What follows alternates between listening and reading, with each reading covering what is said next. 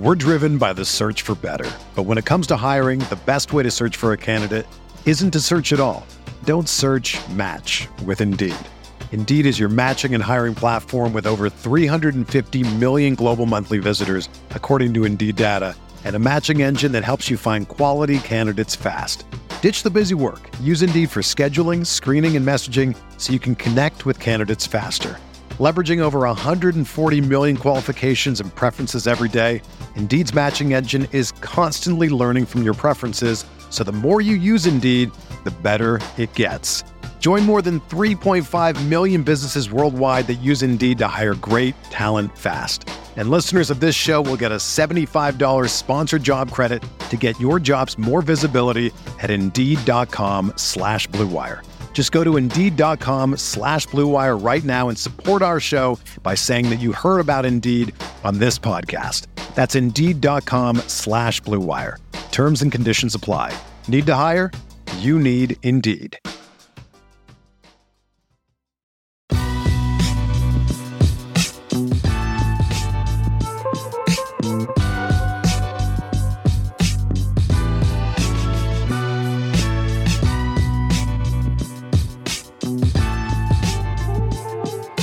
Morning, Hornets fan, and welcome back to another Buzz Beat. This is Richie, and I'm going solo today to chat a little bit about Game 5 of the NBA Finals, where Nuggets are finally NBA champions, and get into that rumor that was circulating about the Pelicans interested in moving up for Scoot Henderson. I'll share my thoughts on whether or not I think it'd be a good idea for Charlotte to make that move, but first, I'd really appreciate it if you could show us support on Apple Podcasts by giving us a five star rating and review. If it's a clever one, a thoughtful one, we'll read it on an upcoming episode. The most recent review comes from a user named Vegan Meat 38. It states, not hot takey, thoughtful analysis that stirs on fandom, diligent commentary as fans grin and bear the rebuild. So we appreciate any and every rating and review that comes our way. I wish Spotify had a way to put out not just ratings but also reviews. That's why we always suggest the Apple Podcast one because we can actually sit down and read those. So before I get into the Hornet stuff, and those rumors, I wanted to share my thoughts and observations on game five and the Nuggets as they have won the NBA championship. It was a very, very ugly game that ended 94 89. It felt like I was watching a game from the mid 90s. A lot of missed layups, a lot of fouls, a lot of turnovers, a lot of loose balls, players falling on the floor a lot of empty possessions where it just was not looking the greatest. I think the the beginning of the fourth quarter, into the third quarter, uh, there was parts of that where it was just hard to watch. But for the most part, the shooting just wasn't great for either team, and uh, the shots just weren't falling. I thought that the Heat probably should have been more had more of a a lead at halftime, and they're probably kicking themselves uh, for losing this game because they could not extend that lead. And I thought really what held Denver back, especially early in this game in the first half, was the early turnovers foul trouble. And sure, some of the turnovers were the dead ball ones like travels and offensive fouls, but the momentum and rhythm really were hard to pick up. And that played right into Miami's hands, uh, at least in terms of the scoreboard in the first half. Obviously, the Miami Heat could not take advantage of that and enforce a game six, but Jokic picked up his second foul in the first quarter with about three minutes left, and he didn't return until nine minutes left in the second quarter. I think that the Heat went on several runs in the first half, but they definitely made a run when Jokic was on the bench. And that, you know, leads me to my next point with the zone. I remember watching game one, and when the Heat pulled out the zone in the fourth quarter and it was successful, uh, although they lost the game, that was something that you wondered if they can pull out every once in a while, whether it was after a timeout or whether it was, you know, when Jokic was on the sideline. And they did do that when Jokic got his second foul. And I don't believe the Heat actually played any zone in game four. Uh, if they did, I must have missed it. But anyway, they went to the zone with Jokic out, and it really slowed things down, mucked things up. Even Kevin Love was making plays defensively on the back end of the zone. And I am not sure why Cody Zeller, this is just a completely unrelated thought. Cody Zeller played one minute in the fourth quarter. And in that one minute, it felt like everything went Denver's way. Zeller even missed a putback, which I thought was a fairly easy make for the Heat. And then within like a minute, the Nuggets went on like a 5 0 run. And Spo had to call timeout. And I remember tweeting uh, during the commercial break that I had seen enough of Zeller and they probably should take him out. And with that timeout, they did make that substitution. I wondered if they had gone to Kevin Love. Could they have kept things a little bit closer? I know that was just a 5 0 run, but that momentum feel like it shifted from the Heat to Denver there. We're driven by the search for better. But when it comes to hiring, the best way to search for a candidate isn't to search at all. Don't search match with Indeed. Indeed is your matching and hiring platform with over 350 million global monthly visitors, according to Indeed data, and a matching engine that helps you find quality candidates fast. Ditch the busy work. Use Indeed for scheduling, screening, and messaging so you can connect with candidates faster. Leveraging over 140 million qualifications and preferences every day, Indeed's matching engine is constantly learning from your preferences so the more you use Indeed, the better it gets. Join more than 3.5 million businesses worldwide that use Indeed to hire great talent fast. And listeners of this show will get a $75 sponsored job credit to get your jobs more visibility at Indeed.com slash BlueWire. Just go to Indeed.com slash BlueWire right now and support our show by saying that you heard about Indeed on this podcast. That's Indeed.com slash BlueWire. Terms and conditions apply. Need to hire? You need Indeed.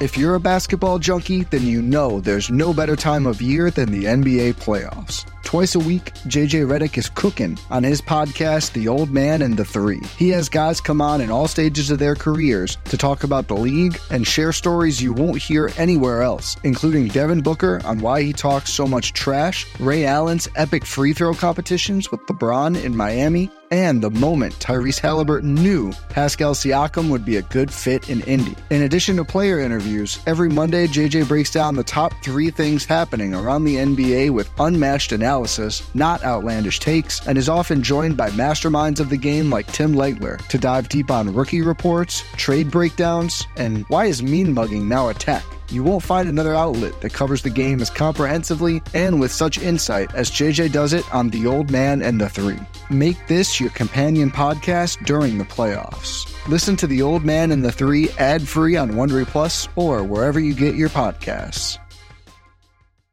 When Jokic is in the game, though, he is the perfect counter to that zone because he is so patient. You put him in the middle of the floor, he seals his man at the high post to where he can get position, make his way inside the paint. He's used as an like an outlet, a release valve right there in the middle. And he has options. Like if Bam or wherever the big is is allowing him to kind of creep up and hit the floater, he's going to do that. If Bam starts to crowd him, he's going to try to dribble around or if others come to double at the free throw line, he's going to see over the top and make a skip pass to the opposite corner. And the issue was with the Nuggets in the first half, but just, you know, and generally speaking, they did a good job of collapsing the defense and kicking it out to shooters, but they weren't making their three pointers. They were 5 of 28, that's 18% uh, in the game. They were one of 15 in the first half. So things weren't really much better in the second half, but the way that Jokic can attack a zone, collapse the defense, make the pass over the top, that wasn't the issue. Shots just weren't falling. Porter Jr., uh, especially, has been struggling from behind the arc in recent games, but he tried to make his impact as much as he could, as much as possible. He was scrapping on the offensive glass inside the arc. Uh, he was trying to get to the rim on cuts. He was trying to grab offensive rebounds. He even hit a floater. He finally did hit a three late in the game that felt like a momentum shifter, but again, it, it couldn't really pick up rhythm for the shooters there. And and just like everyone else, like the, it was very hard to watch from behind the arc. It was no consistent flow for the shooters. And like I said, it, it felt like a game from from the '90s the only make in that first half actually was from Jokic on on some flex action, and if those don't you know they don't know what the flex action is is when the ball is on uh, the high post there is a screen set on the low block of the opposite weak side post for a screener out of the corner. And and Jokic was the screener in this situation for MPJ, I believe, and MPJ was coming off this flex screen on the weak side, and the screen was set pretty pretty good. And obviously, Jokic is is, a uh, a big body, so he can clear out some space. So with Bam defending Jokic, he had to step off and help out on the cut from MP, MPJ, and Jokic just kind of lifts to the wing and catches the ball, and he really is uncontested and hits this one make that the Nuggets have in the first half from behind the arc, and uh, Jokic obviously was the MVP of the finals. He and Murray had a great run uh, in this playoffs. Murray was Murray was pretty good in this game. I wouldn't say that he was outstanding by any means because this team just had to scrap their way to a win. We have here Jamal Murray finishing 6 of 15 from the field with 14 points, but it was really just Nikola Jokic taking over when he had to knowing that the three point shots weren't falling from him or just his teammates. So having that ability to see over the top and make the passes to his teammates, uh, because they weren't converting, he knew that he had to take advantage of any kind of position he could have in the post. And he was 12 of 16 from the floor with 28 points, had 16 rebounds. A lot of those rebounds on the defensive side of the court where a lot of times he just likes to bounce it off the uh, the glass to himself or tip it to someone else for a rebound. Uh, he's very good at that, knowing when players around him are converging on him, and he's got to use the tap to secure that rebound. But there were plenty of times late in the game when the Nuggets ran some pick and roll action in which they would get the switch, and Jokic would have Caleb Martin or Lowry on him, and he would just back him down for an easy bucket at the rim. And I think that's what had to happen for the Nuggets and Jokic uh, to get things going. Uh, because I, you're looking up and down the the box score here, it's not pretty. Aaron Gordon, one of six. You've got Bruce Brown, 414, although he did have a very, very crucial uh, putback late in the game that helped extend the lead. I thought uh, Christian Braun was pretty good defensively, two of four from the field, though. Uh, Jeff Green did not realize was two of two from the field. I didn't even realize he took two shots. Uh, Kentavious Caldwell Pope had a big steal late in the game, but four of 10 from the field. And Michael Porter Jr., seven of 17, but one of six from behind the arc. So it was definitely tough sledding for the Nuggets, but they found a way to win. Uh, they are a team that just kills you with the cuts. Uh, you saw it a lot in the first half where uh, the role players, not just not just Jokic to whoever was cutting, but they had other players making cuts and high low action and, and, and stuff like that. So um, I think Bam Adebayo had a very, very strong half for the Heat, and he was aggressive, getting to the rim, backing his opponents down. But that totally shifted in the second half. And I think part of it was uh, the efforts on defense from Denver, but you have to wonder you know what happened there for Bam. Jimmy Butler was pretty much invisible throughout the game. He did have several threes late in the game that kept the heat in it, but it just felt too little too late for him. And there's also a controversial call with 3 minutes left to play where there was a foul called on Aaron Gordon on a Butler three-point attempt where I see both sides to it, but Jimmy clearly kicked his leg out as he was kind of catching the ball and, and rotating all in one motion. Gordon, to me, kept his verticality. But even after the review from Malone, the, the call stood. So, you know, they, they went to the the boards to check it over. And even after that, I just didn't see where Gordon went wrong or what he could have done differently. But the the Heat cut the lead to one point on the free throw attempt.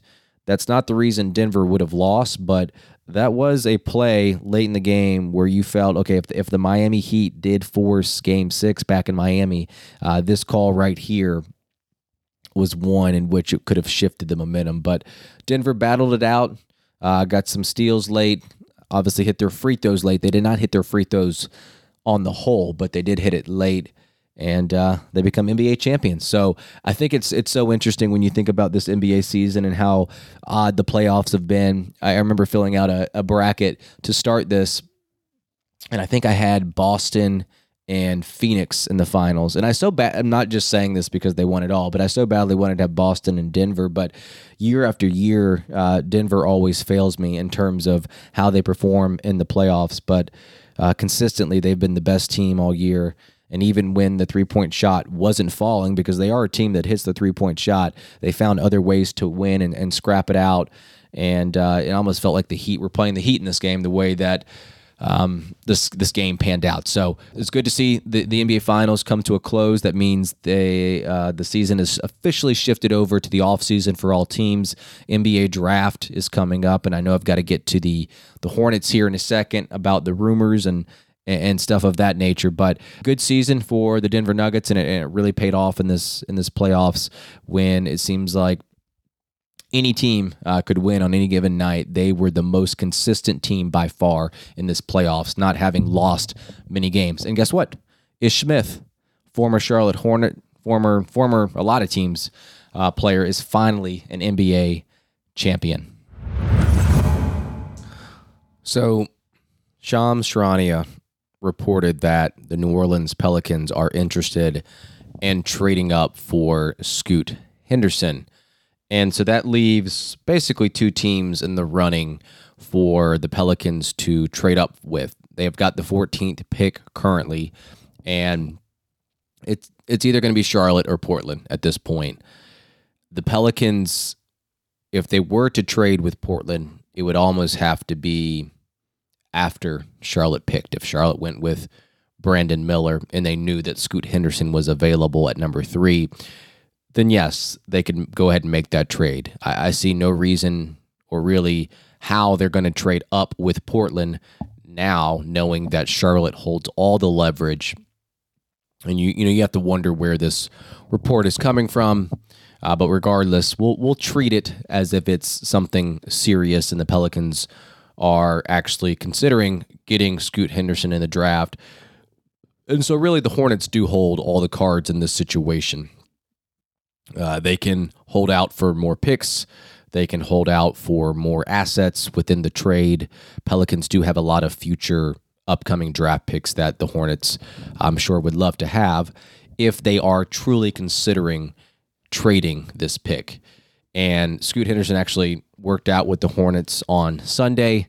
And it, it's so funny. There was no real post about Scoot, uh, no coverage from the Hornets media team putting out videos of the workout or pictures of this workout. And then you've got Brandon Miller, who's also working out for the Hornets today. And there's a debate right there between those two players. But let, let's just say that the Hornets were entertaining this trade, hypothetical trade with the New Orleans Pelicans. And so the number two pick and the number 14 pick would have to be in play, I would assume, in this year's draft. And then Hornets would obviously get other picks. And so I guess one player, or I guess two players that you would be considering from the Pelicans roster would have to be Brandon Ingram or Zion Williamson. I'll, I'll, go ahead and start with Zion just because he is the the bigger name. He was drafted first overall back in 2019. He has been in the league for four seasons. Uh, the biggest thing that jumps off at the profile with Zion is the games played and the health of of Zion really detracts from his value and is a big reason why that I don't really favor him if the Hornets were to get involved in this trade. So in the four seasons that he has played, he's played a total of 29 games, 61 games, and 24 games. And then in one season, he played zero games. So I know that when you average the three seasons together, it's averaging out to 38, but it's really lower than that because of the the season that he just sat out. And for the Hornets to get involved in a trade for Zion, I think the compensation would have to be a little bit more than maybe someone like Brandon Ingram, who is older, obviously, but has a proven track record of staying on the court. Now, obviously, in the most recent season with BI. Uh, he had an injury with his toe. Uh, in, in most seasons that he's played, he's getting to like 60, 70 games per season. And, and Zion can't say that. Now, Zion, if healthy, I think is the you know the, the better prospect the better player the better asset in this deal when you're comparing him to brandon ingram but uh, it's not something that you can just avoid you can't avoid the fact that he has not been healthy now zion like just looking at him as a player a guy that's like very physical can get downhill it's almost like he's a one man you know wrecking ball that can just bully his way to the rim and finish at a really good rate, driving uh, and really, you know, unabated to any kind of defense. He gets to the rim and is a guy that can finish too. Like he's powerful. He can dunk over people, uh, through people, and he'd be a guy that I feel would be awesome with LaMelo Ball when it comes to the transition game and uh, running the court with him. And you know, if he can stay at a healthy weight, if he could stay healthy, I think the combination of Zion and LaMelo makes a ton of sense.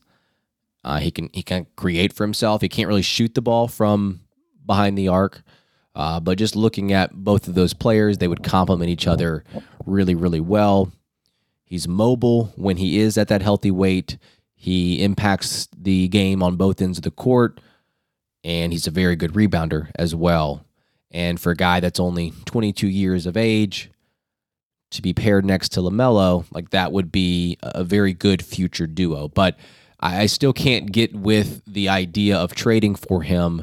Um, you know, he's he's on a contract that's for I believe five more seasons at a fairly large number, and when you factor that into play, you would have to feel confident that down the road that this would not you know, mess up any flexibility, and you would hope that he could stay on the court. And he's a local guy, like Bi from the area, went to Duke, and I think there's appeal there, being the number one overall pick. But I, I would have a lot of hesitancy in trading for Zion. Now, I think where it all starts, if you were to make a trade for Zion, I think Terry Rozier is in play. I think Gordon Hayward could also be in play, but I'd almost you know, favor Terry Rozier and getting off future money, especially if you're bringing back someone like Zion, who's already under contract for more seasons than Rozier. And then I think the second overall pick for the 14th overall pick would also have to be in play, but I would also want more. I would also try to get more, extract more from the Pelicans, whether it's a future first round pick, a future second round pick. But I think the basis of the deal for either of these guys, I would think, would be the number two overall pick for the 14th overall pick, plus, you know, additional picks and, you know, getting off of Rozier and trying to acquire uh, Brandon Ingram or Zion Williamson. Now, if you can somehow get a young player like Trey Murphy, who's very good on the defensive end and has shown um, some flashes offensively from behind the arc you know, I think you're kind of pushing your luck in that situation, but who knows? I mean, it, it, all depends on how high the Pelicans are on Scoot Henderson. And to me, I'm not advocating a trade. Like, I'm not saying I want Brandon Ingram or Zion Williamson, but I'm just trying to entertain the idea. I, I think that the Hornets are not in a position to make a move to get a Brandon Ingram not that it's a, a must win or a win now type of move, but it certainly feels that way if you're getting off the number two overall pick versus a guy that has been in the league for a handful of years.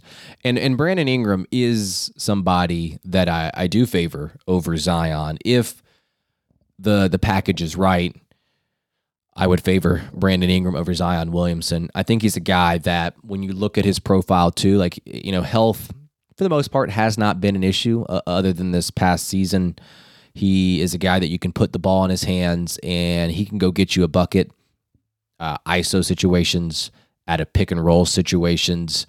He is one of those guys like when you see in the playoffs that you need to go get a bucket and everything is riding on this one possession, you feel comfortable with putting the ball in Brandon Ingram's hand as, as a as a closer, as a guy that can create shots, as a guy that can shoot the ball off the dribble, inside the arc, outside the arc, a guy that can get to the rim and finish.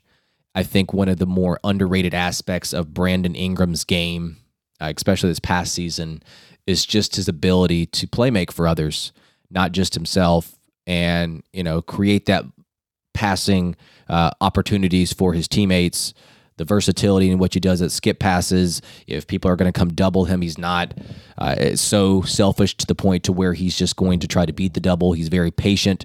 He obviously has the wingspan and the height to see over people and and make that skip pass to the corner or the quick pocket pass to the big and and let the big make the four on three situation. So I, I think the talent is there as a playmaker. Defensively, like I don't think he's quite there yet uh, on that end.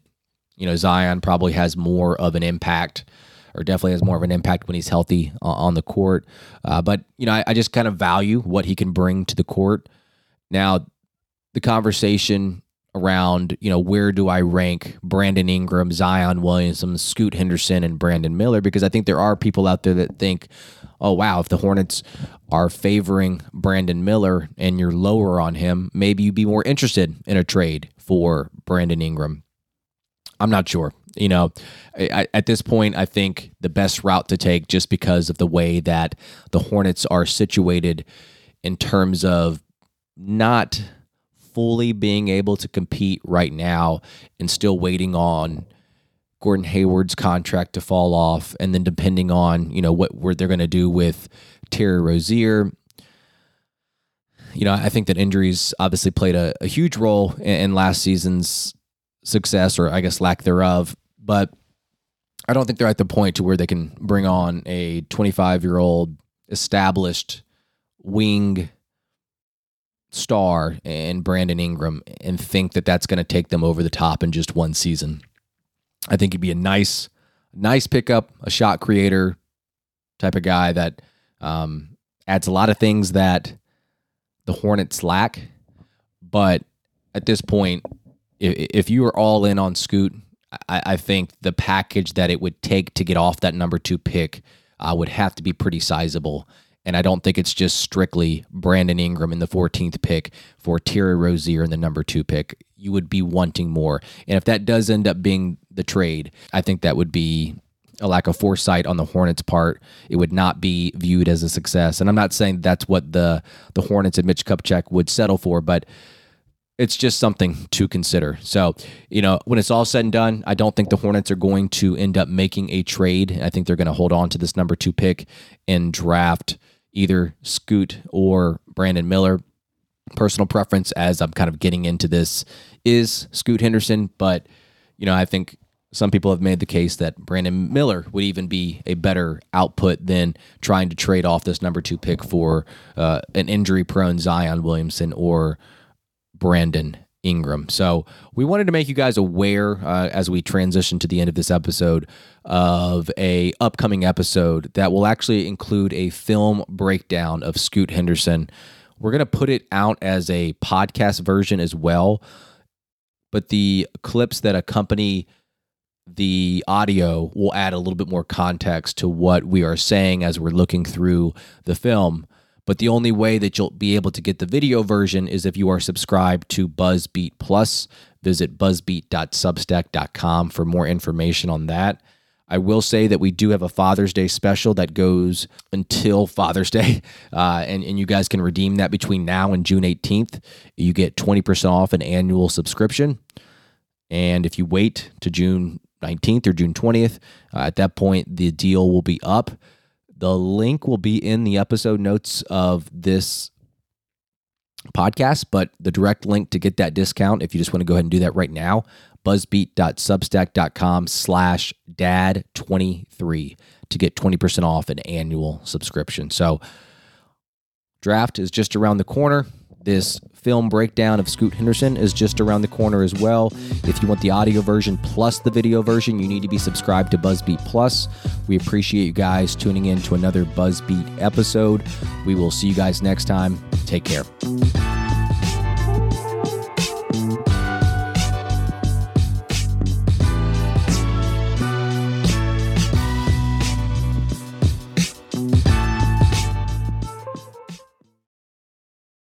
Everyone is talking about magnesium. It's all you hear about. But why? What do we know about magnesium? Well, magnesium is the number one mineral that 75% of Americans are deficient in. If you are a woman over 35, magnesium will help you rediscover balance, energy, and vitality. Magnesium supports more than 300 enzymatic reactions in your body, including those involved in hormonal balance. From functional medicine doctors to mental well being and female hormone experts, we all know that magnesium is the one mineral to improve all aspects of well being and health. But which one?